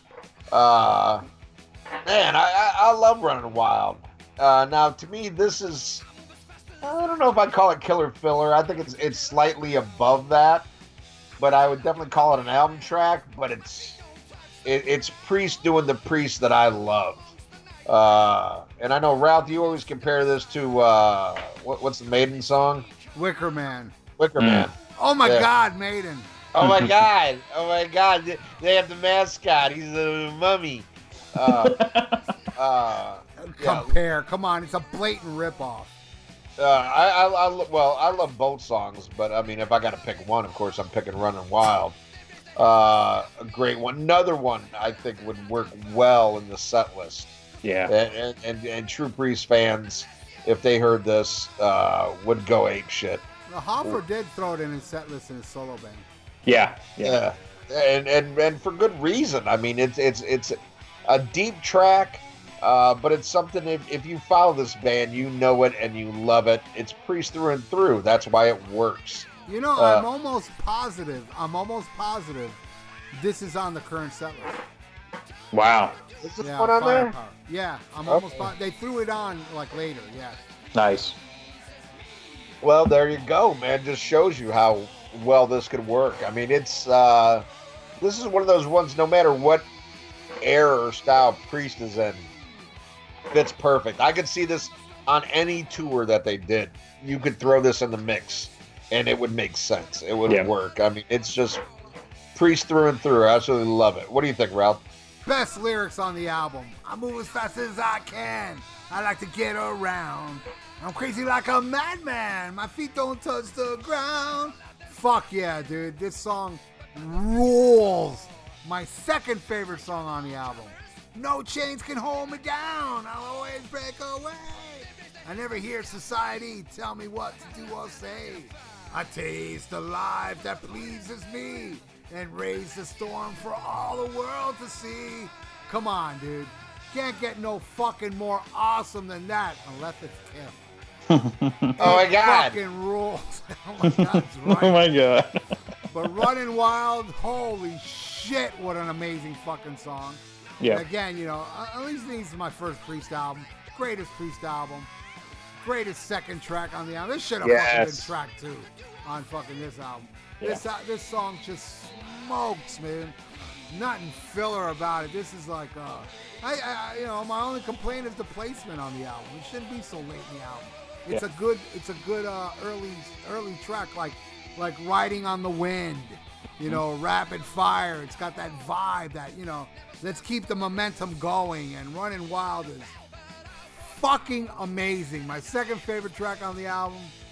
And uh, what's the next song? No, I got to do this one. Oh, you gotta do it. All right, Yeah. I'm sorry, Brian. Okay. No, well, fuck yes. This is uh, this is an amazing song, and and like Ralph said, it is a perfect follow up on Unleashed in the East from Exciter. So you go from Exciter to Running Wild. It's great. And Ralph also mentioned to me this is also the precursor to what would be like Riding on the Wind, which was on Screaming for Vengeance. Uh, Running Wild and the song Hellbent for Leather are just barn burners, and, and metal fans just eat it up. I love it. Interesting. I think the, the kind of the pre-chorus, the layered vocals sound similar to delivering the goods. I think it sounds awesome. I mean, you know, why why mess with something that works so well? And I just love this song. Love the scream that fades out to the song. So killer. Like it, it you have to really listen for it, but it is so good when he kind of does his last running wild and, and Halford just lets it go. It is so good. Uh, Ralph, take the next song. Well, as I said, Running Wild is my second favorite song on the album, and I also have to say it's the best heavy song on the album. But my favorite track is this one, dude. Before the Dawn is one of the greatest ballads ever written, and definitely in this metallic metal, heavy metal, Yeah. fucking uh, you know juggernaut of an album. The ballad is my favorite song on here. There's just something so perfect about the song, the solo, the delivery. Rob talking about how a guy left him. It's so beautiful. It's and, and it really does have this great feel. No drums. It's is there drums? Can't even remember. I don't think so. But anyway, oh my god, best song on the album for me. And shit, if I was to compile my favorite Judas Priest songs, this would definitely make my top 10, maybe even top 5. I absolutely love Before the Dawn. And this is something they should play live. You know, bust out the acoustics and do this song because uh, vocally, it's not hard to do. I can even sing this song. I sang this song on karaoke once. Um, it- it's it's just beautiful. I just love everything about this song. I love the little acoustic playing during it and the way Yep. Rob delivers it. It's just perfect. This is like a perfect ballad. One of the greatest ballads ever written. Uh, you know, this and just a boy. Oh my god. Oh my God. Hell yeah, that's what I think. What do you think, Ian? Oh God. uh yeah, pass. Uh you know, I, I was gonna say this was tied with Take on the World, but no, I gotta say this is my least favorite song on the album. Uh I, I see this one like when we just did Technical Ecstasy, you talked about She's Gone.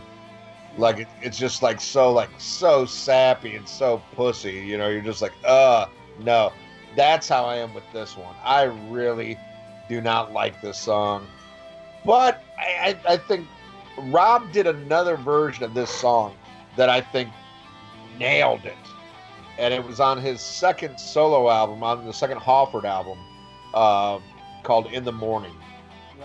And that song, every time I hear it, I mean, it's it's kind of like you are with fucking uh, Daniel's song, like could bring me to tears, and I don't know why, but it just like hits me a certain way, like really it hits me emotionally.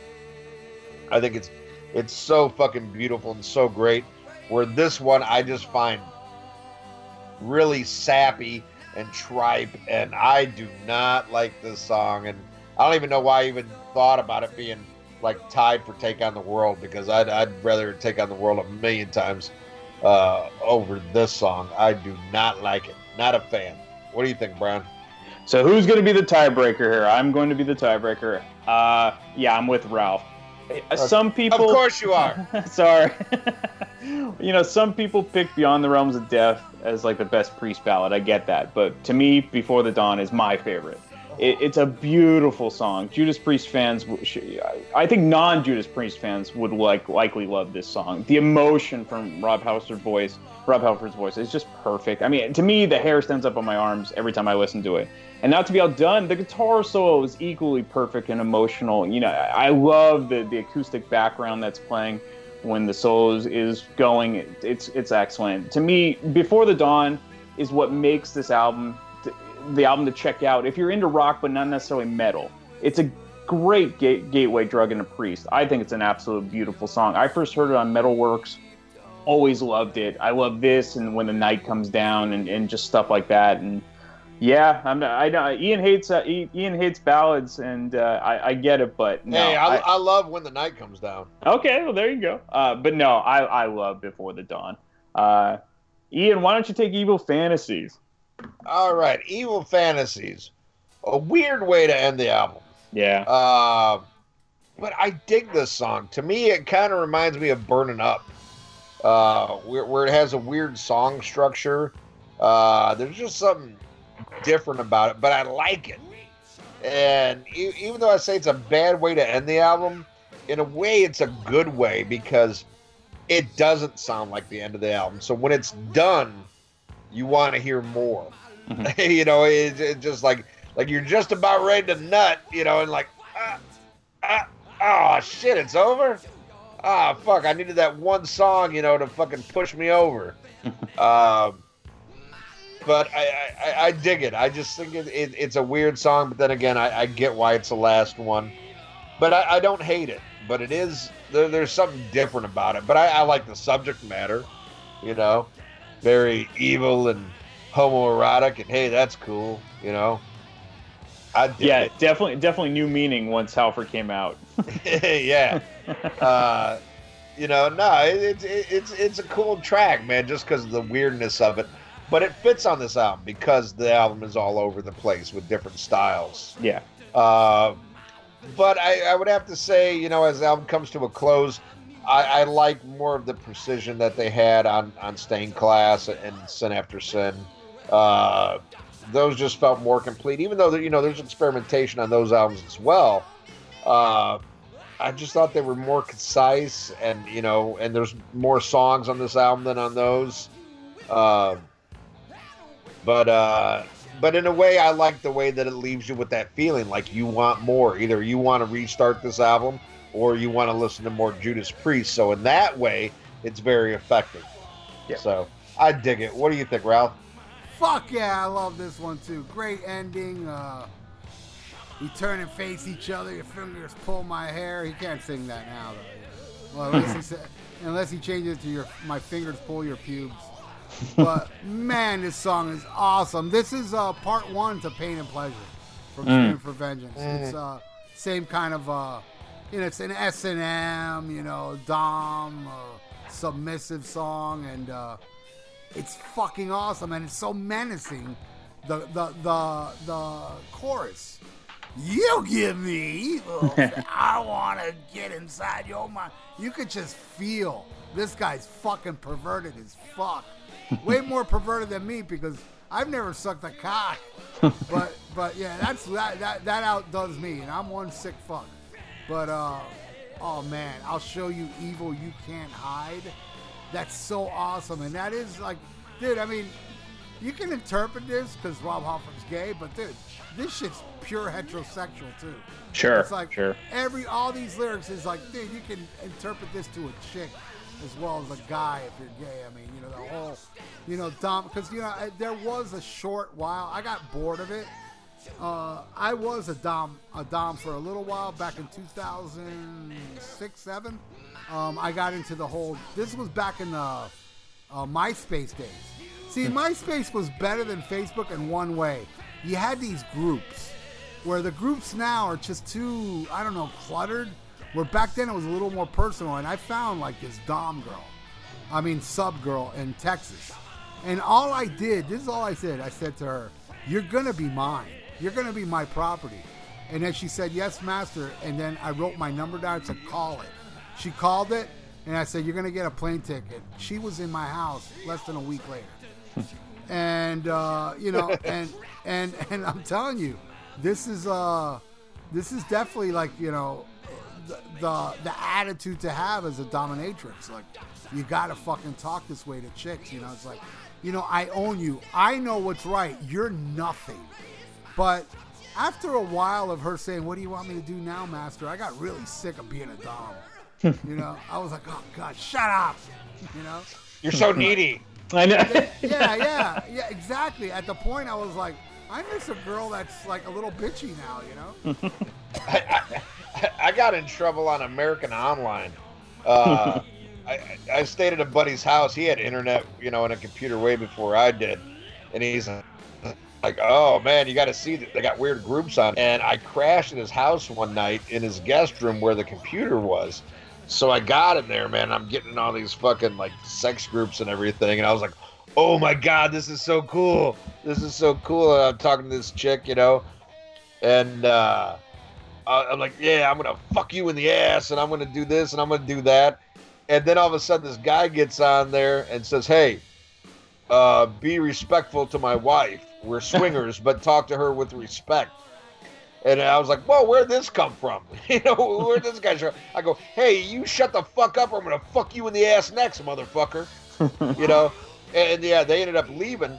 So then, like, fast forward, like two weeks later my buddy shows up to work. He goes, "Hey, did you tell somebody, some guy, to shut the fuck up, or you're gonna fuck him in the ass next?" I was like, "What? What? Uh, no." No, it must be some other guy. He goes, no. He goes, I got a letter from America Online. They put a fucking complaint up, and they they had typed out what I said. I was like, oh yeah, that was me. sorry, sorry. like he wasn't supposed to be there. I was talking to her. Fucking weirdos. They sent him. a- Did they send him like a snail mail letter? Like that was that old back then, or was it an email? No, I, I, I- don't know if he got an email. I think it was like a letter. That's awesome. you know, but but like he said exactly what I said, and I knew I was busted right away. I tried playing dumb for like two seconds, like, ah, no, yeah, yeah, that was me. The, I was like, the But no, it, it, was, it was so bad too because I crashed his place. I, I think uh, we were on a bowling league, and I went there after work, and you know he showed me the computer. Dude, I stayed up all fucking night, all fucking night talking to like what I thought were chicks online. you know, it's probably Andrew Jacobs. Of course. But but I'm sitting there. It's like five o'clock in the morning. I'm like, oh my god, I gotta go to sleep. But no, oh my god, you can type on the computer and talk to chicks who are like perverted. and yeah, yeah, I went to work the next day with with zero sleep, and I was so like just into fucking kinky shit. I wasn't really gonna fuck the guy in the ass, but I told him I was. yeah. So, uh, Evil Fantasies. R- Ralph mentioned it. You know, the, Halford's great at these types of songs. Pain and Pleasure, great call. Raw Deal. You know, movie. You know, uh, songs like this. Uh, but again, I I'm with Ian. This is a really weird way to end the album. I, I think it's a filler track. I think it would have been better to end side one this way and then have Take on the World end the album. Uh, I enjoy, I really do enjoy Rob's uh, singing on this because he kind of plays around with his vocals on this one. Um, but this is my probably my least favorite song, and I don't hate it, but I just it's it's not my favorite. And uh, yeah, I, I I do enjoy the breakdown in this track. I think it's kind of simple, but it it works well for me. Um, but again, I would have switched the order of how this how this uh, ends. Maybe even have Before the Dawn end the album. I don't know. But yeah, Right on. Uh, all right, well there you go. That is Judas Priest, Killing Machine slash Hellbent for Leather, released in October 1978 in the UK and February 1979 in the US. This album did go gold eventually, which is cool. That gives me hope.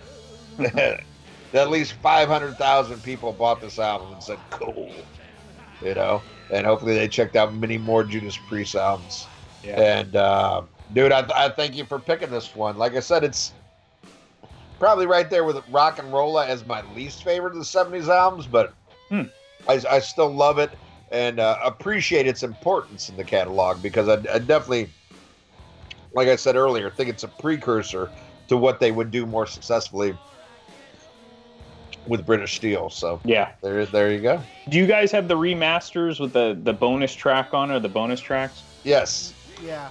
Yeah, I, I really wish they hadn't done that. They should have just released a separate album of, of those tracks because they Yeah. really don't fit the vibe at all. Yeah, no, I, I hate how it's from different eras. Yeah. I- that that was the stupidest fucking thing. I mean, I get kind of, in one way, I get what they're doing is kind of like you have to complete the collection to get Sure. them all, kind of thing. You know, weirdness. But because I've got, I bought, uh, I think three of them came together, and you got a box that all of the uh, the remasters would fit in.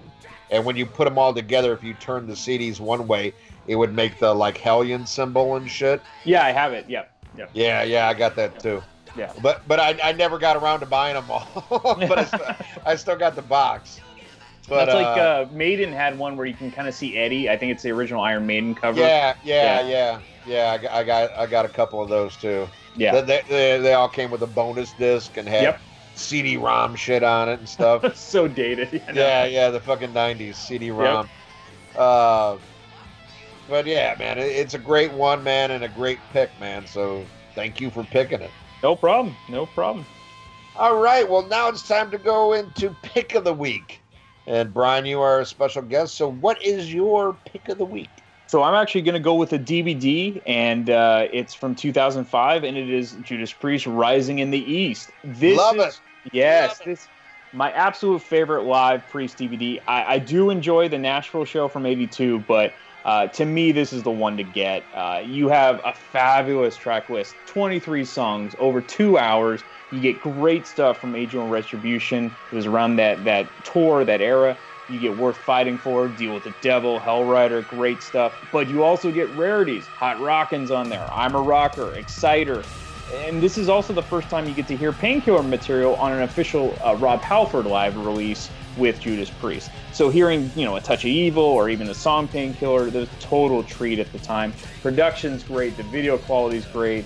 Uh, it's it's funny to see like the, the fans in Japan. They, they don't go absolutely ape shit like they do in other parts of the world, but no, it, it's a really well done DVD. That, so that's definitely my my pick of the week. Rising in the East. Fucking a right, Ralph. You got one? No. All right. Well, I'll go. I have two actually, uh, and they're both Judas Priest. Uh, first one I gotta keep stressing to people is Firepower. Mm. Uh, if you haven't got it yet, what is your fucking problem? Uh, it, it's it's fucking amazing. And on my show, my radio show, I always play Judas Priest every fucking week. But I've been alternating a lot because, of course, yeah, you want to play some old classic shit. Like this last week, I played Desert Plains, and people loved it. But before that, you know, it was Spectre, and week before that, it was uh, No Surrender. Uh, yeah, I want to keep this album alive in people's memories because it's it's real easy, especially nowadays when a classic band puts out an album. Everybody, you know, first week buyer is like, yeah, yeah, yeah, and then you forget it and you go back to the old shit that you know and love. But this is a modern fucking classic, Yep. and uh, and, and definitely, you know, you old Judas Priest fans who don't keep up with the new shit, go go out and get this because you won't be disappointed. You will love it. There's something for everybody on this album because it keeps with that Priest tradition. There is different styles on this, Mhm. but at the same time, it's a very modern sounding record. But that's not in a bad way. You know, it doesn't sound like new metal Judas Priest. You know, but it just sounds, you know, new newer production and and sounds fucking great. The songwriting is phenomenal, phenomenal. Uh, a huge step up from Redeemer of Souls, which I liked as well. But this, this to me is, is more on par with classic, classic Priest. And if this is their swan song, then hey, it's a hell of a way to go out. They're saying it's not. They're saying Good. there there could be more. Uh, but I think they, they set the bar pretty high. So if you're gonna do another one, just keep in mind, man, this is a hell of a fucking album to follow up, man. Yeah. Uh, it's it's it's a great one. And definitely But check out the episode you guys did. talk- Yeah. Definitely check out the episode you guys did. It was Thank you. tremendous. Yeah, and it was it was literally your first impression because I think it was Oh yeah. a couple days after. Tremendous, great episode. Oh yeah. Thank you. Uh, and my second pick of the week would be something uh, Brian talked about earlier in the episode. Is the Metalworks CD, Yeah. which it's a damn shame because there was there was also a great VHS that was released at the Yes. same time. I have that, it. Yeah, I have it as well. So, and I, I'm sure Ralph has it. Uh, so far, has not been released on DVD or Blu-ray. Uh, I hope they correct that in the future. I hope they put something out and that's like a bonus uh, because they were both great. But what I love about Metalworks is where most greatest hits compilation are straight up. It's just the singles, just what was released as the singles.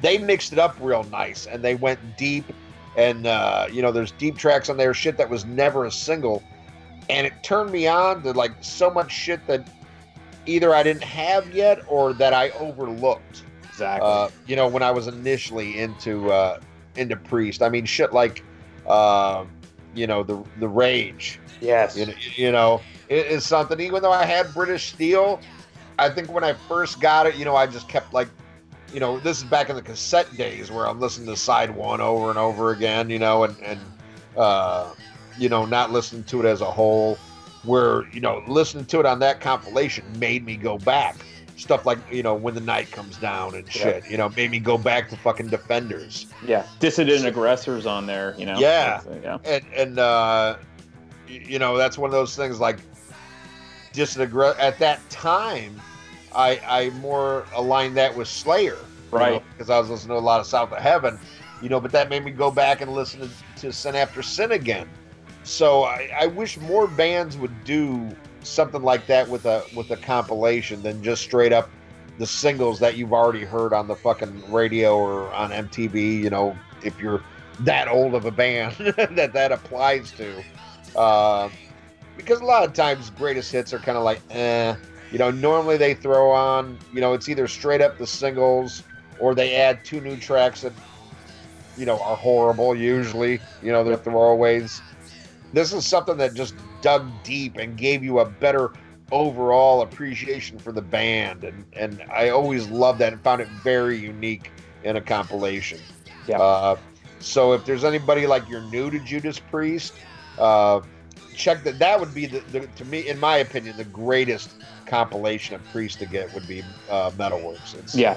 absolutely phenomenal. Totally agree. That's and as I said in the beginning, that's what that was my intro to Priest, and I'm a, I've been a fan for life ever since. Yep. Right on. Well, Ralph, uh, did you think of something? Kiss.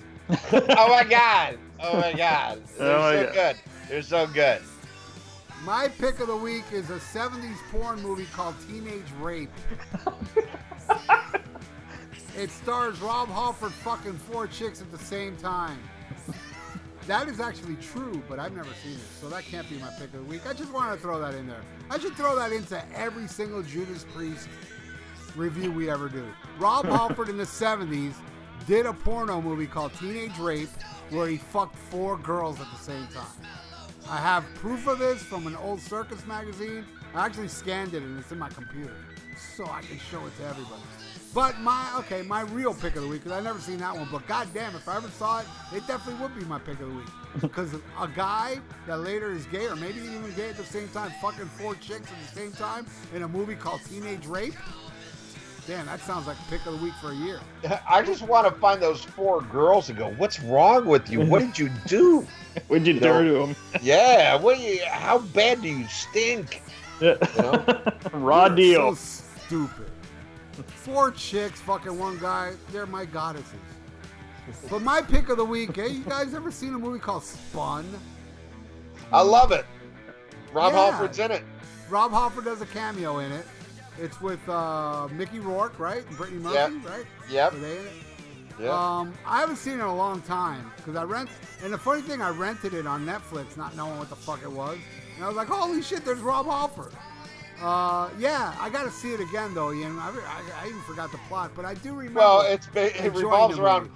crystal meth. It's it's all about people hooked on crystal meth and uh, kind of a, a pretty interesting and uh, from what I've seen amongst uh, meth users, pretty accurate description of what it's like. Yeah, Mickey Rourke is incredible as a cook in it. So when you seen meth users do it, was it the time you were looking in the mirror? Yeah, oh you fucking meth head. Hey, you're a fucking crystal Methodist. I did it once. I, But, uh, I, I did it once for three days. Well, yeah, do one for three days. yeah. What one hit lasted three days? no. no, I did a couple.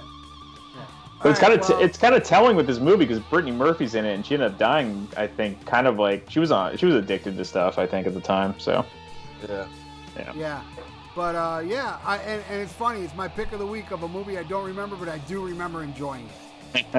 And I actually had to Google it right now, going, "What's the movie I saw? Rob Halford did a cameo." Yeah. like, Rob Halford cameo in porn theater, and it it showed up Spun. Like, yeah, yeah, that's it. That's the one I saw. I saw it years ago on on a rental of Netflix. I don't even know how I ended up renting it, but I rented it. I watched it. I was like, damn, that's Yeah. a pretty good You- movie. You were probably on a meth binge for like three Yeah. days. That's why you don't remember. Yeah, but uh, but I only did it once in three days. But uh, yeah, that's my pick of the week. Spun, Nice. starring Mickey Rourke and Brittany Murphy, and a cameo by Rob Halford. Poor Rob gets beat up in the. Oh. I remember that part. That's not nice. Uh, I'll be Was it Mickey Rourke that beat, beat him up? Yeah, he was. I think I think it was Did you see it? Um, long time ago. I think I saw it right when it came out. So yeah, yeah, 2002. I'm looking at here. yeah, yep. Long time ago. I saw it like maybe six years ago. I saw it at my job. I used to take my Netflix to my job. Oh, cool. Yeah, it, it was probably you know six, seven years ago, and I was like, holy shit, you know, there's Rob Halford.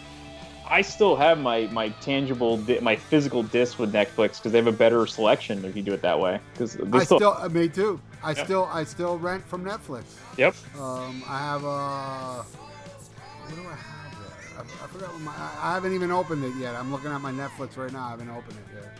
Yeah, Ian rec- Ian recommended. I think it was Hollywood Knights, and I hadn't seen it. Oh, so Oh, good. I'm so glad. It- It's basically Porky's meets uh, American Graffiti. oh yeah. I think I've seen that. That's an '80s movie, right? yeah, like 1980. It's Yeah, amazing. Yeah, I don't remember it, but I did see it. I do remember that. Around the same time as Young Doctors in Love. Oh yeah. Uh, and Oh, Jekyll I and was- Hyde together again. I was meaning No, to tell you guys, check out Carl Gottlieb, who wrote the first three Jaws movies. He was on Gilbert Gottfried. I Amazing. listened to it. Uh, Yeah. Because of you. Yeah, yeah. You're I listened to it on the plane to San Francisco. Oh, It nice. was, yeah, it was great. It was really good. It was fun listening. Great That's a great story. podcast. It is. They're Gilbert so good. Gottfried's podcast, and I, and I ended up uh, downloading a couple other. I saw other guests. Now I can't remember what what they were. Um, I was like, oh, look at this podcast Gilbert's got. So I, I listened to that uh, whole episode on the way to California. Yeah, that guy was great. You ever listen to Gilbert Gottfried's podcast, uh, Ian? Not yet, but I love Gilbert Gottfried. He's fucking. It's fucking great. He's not. I mean, he doesn't act like Gilbert Gottfried, but boy, he laughs a lot like Gilbert Gottfried during those podcasts. Oh yeah, But uh, yeah, it's fucking good shit. yeah. All- all right, all right, Ian. So uh, All right. All right. Well, now it's time to go into fan of the week, and of course, fan of the week is with us, Mr. Brian Davis. Holy shit! Uh, you've been around for a long time now, brother. You donated last year. This year, you donated three fucking times, and not only is that badass enough, you are actually making it to the expo this year. So we finally get to hang out and meet. I'm very excited. Uh, and you yourself have your own incredible podcast. For those of you who don't know, Damn Good Movie Memories. We've been on there multiple times. We're going to be on there again in the future. Oh yeah. And, uh, you, you know, Ralph and I uh, will be the first to admit, besides music, movies are our other great passion. Both Ralph and I are very into movies. So if you like that shit, you're to love this. I just wish, uh, you know, Hollywood would make some better movies so he has more to talk about because now I see all the soundtrack episodes you're doing, and it, it's not going to be too long that you're going to be doing the Goonies soundtrack because Hollywood's putting out shit movies. It's true, but I do have a plan. The plan will be I'm just going to go one by one through all my DVDs. So there's at least a thousand movies. So there's 10 years or more right there. So we'll just Oh. do one. We'll pick one movie and just we'll talk about it. Well, that's that's that's good to hear, man, because Yeah. I really do enjoy your show. You Thank have a you. great passion, and I like that you pick something. Uh, you know, d- there's so many goddamn music podcasts, Yeah. uh, and none of them are as good as ours. Uh, so you, you you made the smart choice. You're like, you know what? I'm going to pick a whole nother genre. I'm going to do movies, and I'm going to do the shit out of it. yeah. And that and that's what you do. And I believe you're coming up on your hundredth episode, huh? Yeah, and so uh, actually, coincidentally, it's going to be the same week that we're all going to Nashville. So that's when we'll publish. And uh, w- the topic is going to be you had to pick one, only one all time favorite movie And so I want to ask you guys. I think I know Ralph's what Ralph's is, but what is your one all-time favorite movie if, if you had to pick one? Oh man, that's uh, that's that's a that's a tough one. Uh, it really is because there's like three I could think of that are kind of like I don't separate. But if I got to be honest, and, and and the movie I've watched the most, I'm, I'm Mhm. gonna tie with Ralph. It's gonna be Jaws. Yeah. Yeah. It's gonna be Absolutely. Jaws. But I, if you're curious, the you know the top three are uh, Yeah. Jaws, Godfather, and Apocalypse Now. Yeah. Uh, you know, and and those are all movies I absolutely love. You know, know like the back of my hand. But I don't think there's any movie that that's had the impact that Jaws has had. Well, Uh, there is one. yeah, well, Kiss meets the Fan of the Park. Oh my God! Oh my, oh my God! Oh my God! Um, but uh, but no, no, Jaws. It's just a, a phenomenon. It, it it scared the shit out of me. It excited me. Uh, I mean, it, it's just it, it's a masterpiece of storytelling. Uh, it, it's The, per- the way the way he builds up the characters, you really care about all three of Right. those fuckers. Yeah. right. You really do, you know. Well, well, that's the thing. It kind of it invented the summer blockbuster, but the thing is, like, summer blockbusters now are so disposable and so interchangeable, Yep. and and we live in an era where, uh, like, fucking five movies out of ten release are all fucking superhero movies and shit like that.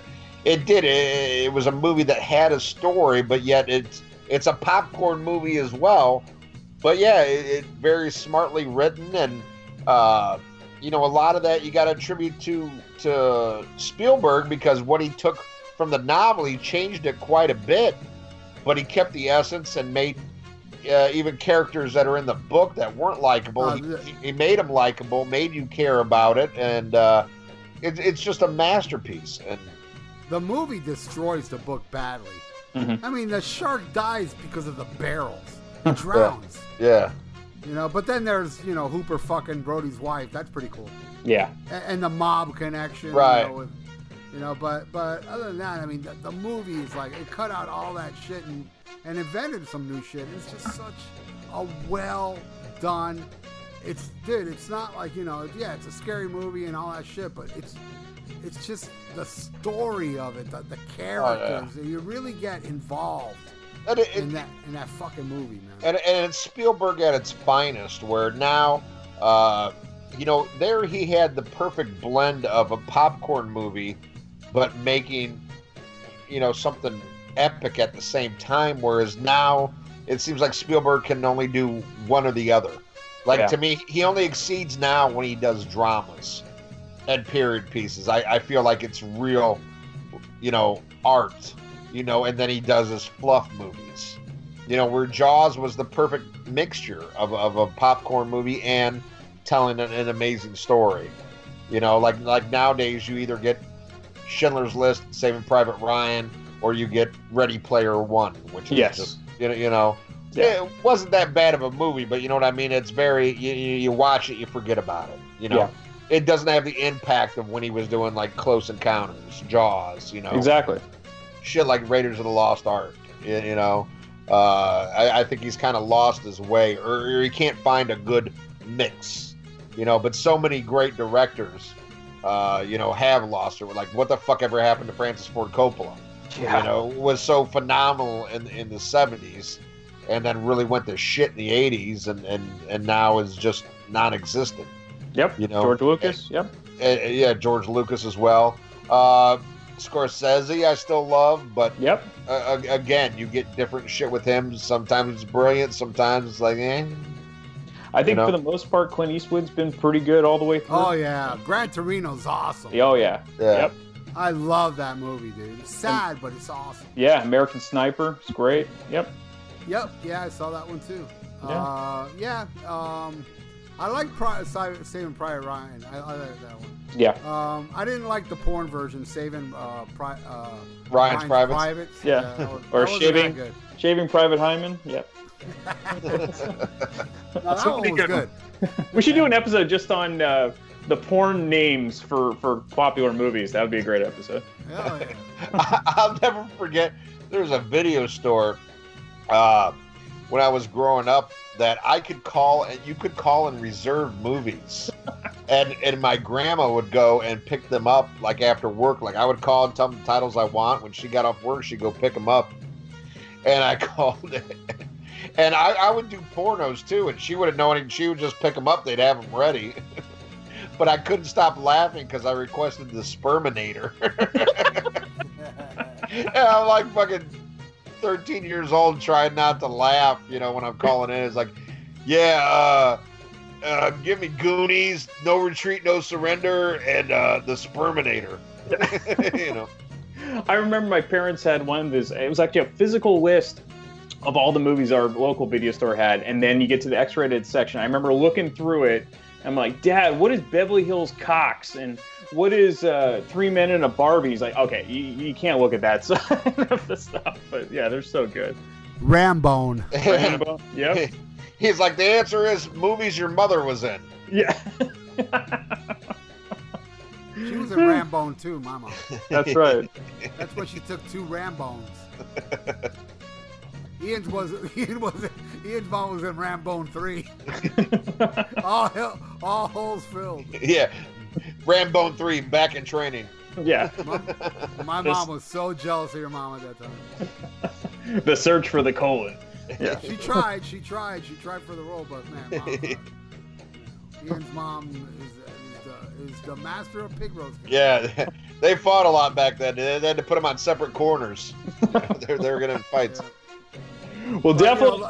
Yeah. Lucky, lucky for Ian's mom, Andrew Jacobs' wife didn't fucking apply for it because she's a fucking whore. and not much to look at either. Well, I don't look at it. Well, if you haven't heard it, definitely check out the Damn Good Movie uh, Memories episode that uh, Ralph and Ian are on. We cover all movies from 1975 to 1979. It, it is an excellent episode, a lot of fun to do. So please check it out. And again, thank you guys so much for having me on. And, Oh. and check out check out the latest one, uh, Rocky's soundtrack. Well, this may be uh, much more in the future. Might have more episodes up. But Yeah. That one was a really good one. I really dug it because I really you. dig that. I really dig that that soundtrack too. You know, Yeah, it's all part of my part of my youth. Yeah, it's part of my youth. Yeah, Bill Conti. yeah, Yeah. Good shit. Good shit. Thanks. and, and I like the ones where you have your mom on there. oh yeah, yeah, Saturday Night Fever was a great one. Yeah, Yeah. we just did. Uh, we did the jazz singer with Neil Diamond because we, I was. my parents got me into Neil Diamond when I was really little, and uh, she still has it on vinyl. So that was a lot of fun to do that one. The movie's terrible. The, if you like Neil Diamond, the, the soundtrack's great, but it was fun to talk to her. She really enjoys it, and she loves that. Her one of her favorite fans is Dr. Fuck. She cracks up every time. I, know- Really? Oh yeah. I was just happy to hear like I, I I'd never heard your mom's voice before because every time she comes over, I make her wear a ball gag. So, this is why Dr. Fuck is her favorite guest. yeah, exactly. Yeah, I don't make her wear a ball gag. That's right. I just make her gag a different way. Grrr. Oh my God. oh my God, Kev. Oh my god! Oh my god! Oh my god! X I and sex. just can't pretend no more. I've been running out of lies. Loving you is killing me inside. Oh my God! Oh my god! I finally found my way to you. That Oh was my god! It's a great song. It That, that, Shandi, bro. This is the kiss. Oh my God. This is the kiss episode everyone wanted. Yeah. yeah, yeah. You, you you should do Kiss ballads from Detroit Rock City. That would be a great episode. Oh my God. What was the name of that fucking Song? I finally a- found my way to you. Yeah, the No, Diane that- Warren the- song. Oh, I thought that was what was the Peter Criss song? I get them confused. Yeah, that's it. Or, or, No, or no, no. but but he, he they did one that was a ripoff of Aerosmith. Uh, Yeah, Diane Diane, Warren the song. same uh, uh, woman that wrote it, Diane Warren. Oh, that's right. It was a. What, what the fuck was that one? That or that, yeah, Paul Stanley sang that one. Yeah. yeah. Uh, Actually, Oh my God! oh my she- god! she, didn't she write um, A Reason to Live? Yeah, Uh, yeah. She was a co-writer on that. Yeah. Interesting. All right. All all right. right. All right. All right. All right, all right, all right. all right, enough of this shit. Let's get to the plugs. Ear Peeler, the podcasting and interview news site. To keep up with your favorite bands or artists, and the podcasts or interviews where they appear, go to earpeeler.com to find out what we're all about. Listen to The Rock Show with Gully and Joe. Go to all the W's, Gully, G U L L Y A N D J O A dot UK, 8 p.m. UK time, 3 p.m. Eastern. The Rock Show with Gully and Joe. Listen to it, don't be a cunt. Hey, rock music fans. This is Terrence Reardon of the Terrence Reardon and Friends Audiovisual Podcast. Join yours truly as I look every week at a different classic rock or metal album that had a major impact on my life, and I'm usually joined by a friend or two or ten, and we talk about nothing but great classic rock and metal. And there's no country or Sammy Hagar or rap on the fucking show. That shit is frowned upon with yours truly. So if you want a great classic rock audiovisual podcast, tune on in to the Terrence Reardon and Friends audiovisual podcast. New episodes every Monday exclusively on YouTube. Are you ready for the hottest new podcast out there? Check out the Vieira Vault, featuring none other than Dr. Fuck Ralph Vieira. You will hear personal stories and personal songs from the vault. There ain't nothing else like it. The one, the only, the original Vieira Vault on Podbean, Stitcher.com, and iTunes. Spreaker. God damn it.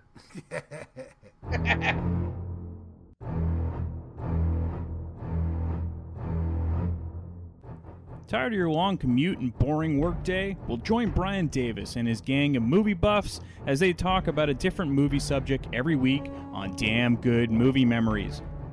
We discuss movie themes like our favorite movie villains, favorite soundtracks, and worst movie remakes, and much more. Check us out on iTunes and Podbean at damngoodmoviememories.podbean.com. From New York. Hey, hey, hey, hey! What up, bangers? From North Carolina, Skitter Pal Meow Meow. this is Bushy. and the Mountain.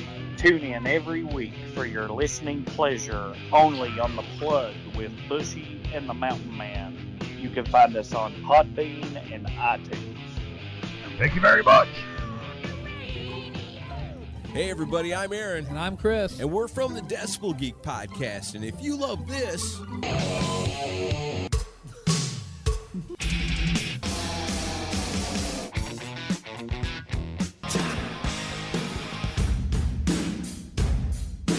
Then you'll love us. That's right. Brand new episode every single Monday. You can find us on iTunes and at decibelgeek.com. And the best thing is, it's rock and roll and it's always free. This is Ian Wadley, Wadzilla from Wadzilla's World. Do you want to hear the greatest, most eclectic show on the internet? Show up for the best in hard rock, heavy metal, classic rock, funk, soul, and anything else I deem necessary. Wadzilla World only on Cranium Radio, 10 a.m. Central Standard Time to 3 p.m. Central Standard Time. Be here or be a bitch. Hey there, it's Dr. Fuck giving you the Dr. Fuck Show ID. That's right. The Dr. Fuck Show airing here every Thursday night at 8 p.m. Eastern Time. Come in and join the chat room. It's always a great, crazy time. That's right, I've been doing this for years on that metal station, and you will love it. Nobody hates the Dr. Fuck Show. And what I mean by that is if you hate the Dr. Fuck Show, you're a nobody. All right. Well, if you enjoyed this kistastic Judas Priest episode, come back next week when chances are it's fucking Brian Davis again because he pays a lot of money to be on this fucking show. Yeah. Like Oh my God. should. Oh my god. Oh my god, Brian Davis. Dun, dun, dun. Come back next week. Maybe he'll bring his mother. and hopefully the ball gag. She pays too. That's next week on the Rock and Metal Combat Podcast. Kith! Oh my god.